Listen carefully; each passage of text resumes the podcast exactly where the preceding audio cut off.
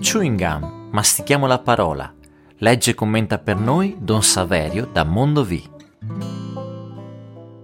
Dal Vangelo secondo Giovanni, capitolo 14, versetti 6-14. In quel tempo disse Gesù a Tommaso, Io sono la via, la verità e la vita. Nessuno viene al Padre se non per mezzo di me. Se avete conosciuto me, conoscerete anche il Padre mio. Fin da ora lo conoscete e lo avete veduto. Gli disse Filippo, Signore, mostraci il Padre e ci basta. Gli rispose Gesù, Da tanto tempo sono con voi e tu non mi hai conosciuto, Filippo. Chi ha visto me ha visto il Padre.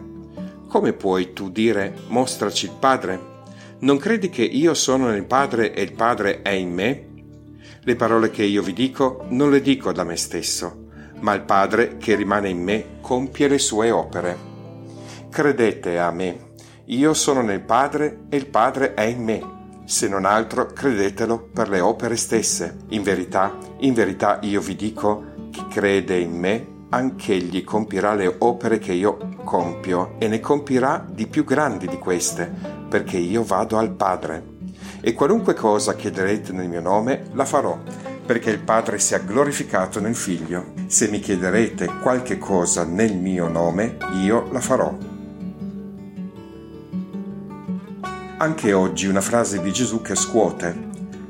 Da tanto tempo sono con voi e tu non mi hai conosciuto? Evito di ripetere il nome di Filippo perché chissà, magari ognuno può provare mettendo il proprio nome al posto di quello di Filippo per vedere se la frase si conclude bene, perché qui si tratta di una questione fondamentale, ossia della identità di Gesù, anzi dell'identità di Gesù per me, per ognuno di noi. Magari da tanto tempo frequento i sacramenti, prego individualmente e comunitariamente, ho a che fare con le persone attorno a me come fratelli e sorelle in Cristo, leggo, magari studio, medito cose che lo riguardano. Ma alla fine chi è Gesù per me? Perché non è mica scontato che lo conosca. Con Gesù è meglio non dare mai le cose per scontate. Gesù rimarca con forza la inabitazione reciproca fra il Padre e il Figlio. Vedere l'uno è vedere l'altro. Le parole del primo sono quelle del secondo e così le opere. Questo per sottolineare che lui non è soltanto un rimando generico al Padre, uno dei tanti, ma è l'unico, è la via. Visto lui, visto il Padre.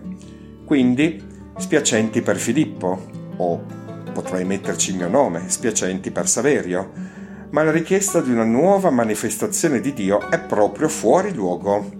Filippo, e magari io, in con lui, non abbiamo bisogno di chiedere nient'altro di diverso da quanto ha chiesto, secondo il Vangelo di Marco, il padre del bambino epilettico a Gesù. Credo, aiuta la mia incredulità, perché la mia fede non è mai abbastanza forte e la grazia di Dio può davvero irrobustirla. Quanto sarebbe comodo avere le prove, fra virgolette, di Dio come le vorremmo noi, ma dobbiamo imparare a camminare senza quelle stampelle.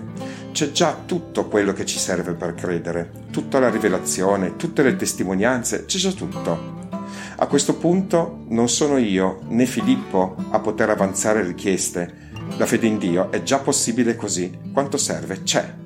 Si tratta di fare il cosiddetto salto della fede, cioè avanzare verso la relazione col Dio Trinità, attraverso il Figlio, verso il Padre, con l'aiuto dello Spirito Santo. Ma per questo devo metterci del mio. A partire da oggi lascio le stampelle delle mie pretese e mi sforzo di aprirmi a una sana relazione con Cristo e quindi col Padre. Ci provo. Con la grazia di Dio, qualche passo avanti lo farò di certo. Buona giornata.